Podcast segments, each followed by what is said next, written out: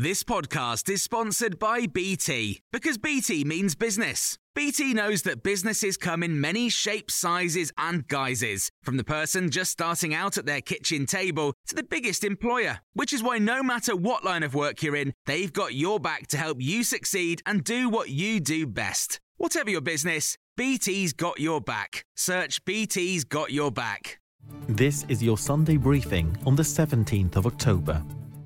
Police have been given more time to question the man arrested over the fatal stabbing of MP Sir David Amess.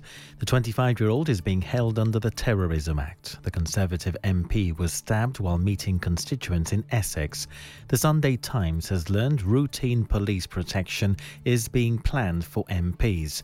Some insist face to face meetings must continue. Whilst there are risks, whilst there are always dangers, whilst there are people out there who seek to do us harm, our first duty is to our country. That's Conservative MP Andrew Rosindell, who was a close friend of Sir David. He told Times Radio Breakfast he will not live in fear, despite having been targeted in the past. The person concerned uh, had mental health issues, and because of that, the police weren't able to do anything.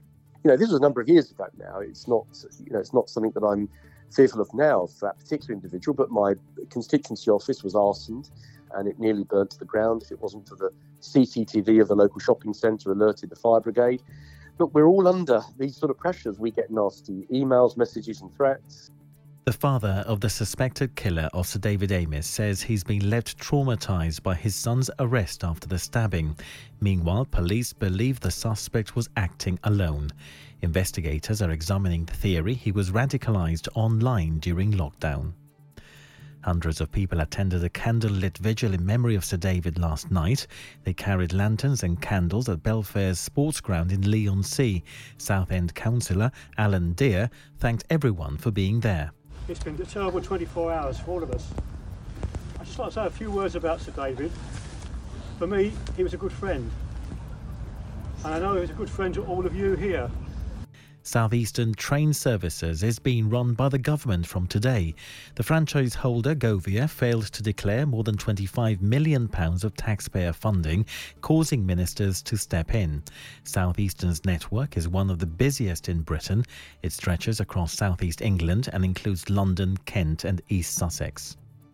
Car makers will be required to meet annual targets for sales of electric cars in Britain. Those who fail to move quickly to phase out fossil fuels will face fines.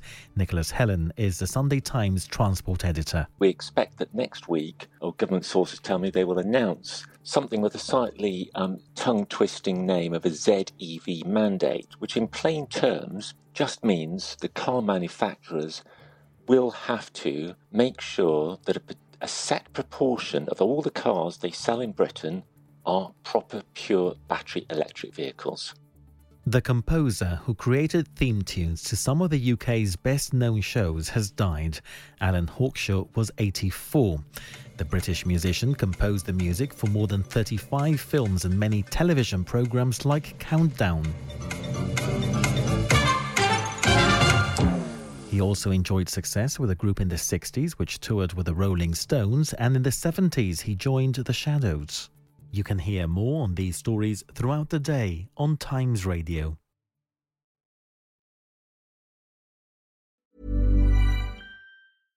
Cool fact a crocodile can't stick out its tongue. Also, you can get health insurance for a month or just under a year in some states. United Healthcare short term insurance plans, underwritten by Golden Rule Insurance Company, offer flexible, budget friendly coverage for you. Learn more at uh1.com. Hey, it's Danny Pellegrino from Everything Iconic. Ready to upgrade your style game without blowing your budget? Check out Quince. They've got all the good stuff shirts and polos, activewear, and fine leather goods, all at 50 to 80% less than other high end brands. And the best part? They're all about safe, ethical, and responsible manufacturing. Get that luxury vibe without the luxury price tag. Hit up quince.com slash upgrade for free shipping and 365 day returns on your next order. That's quince.com slash upgrade.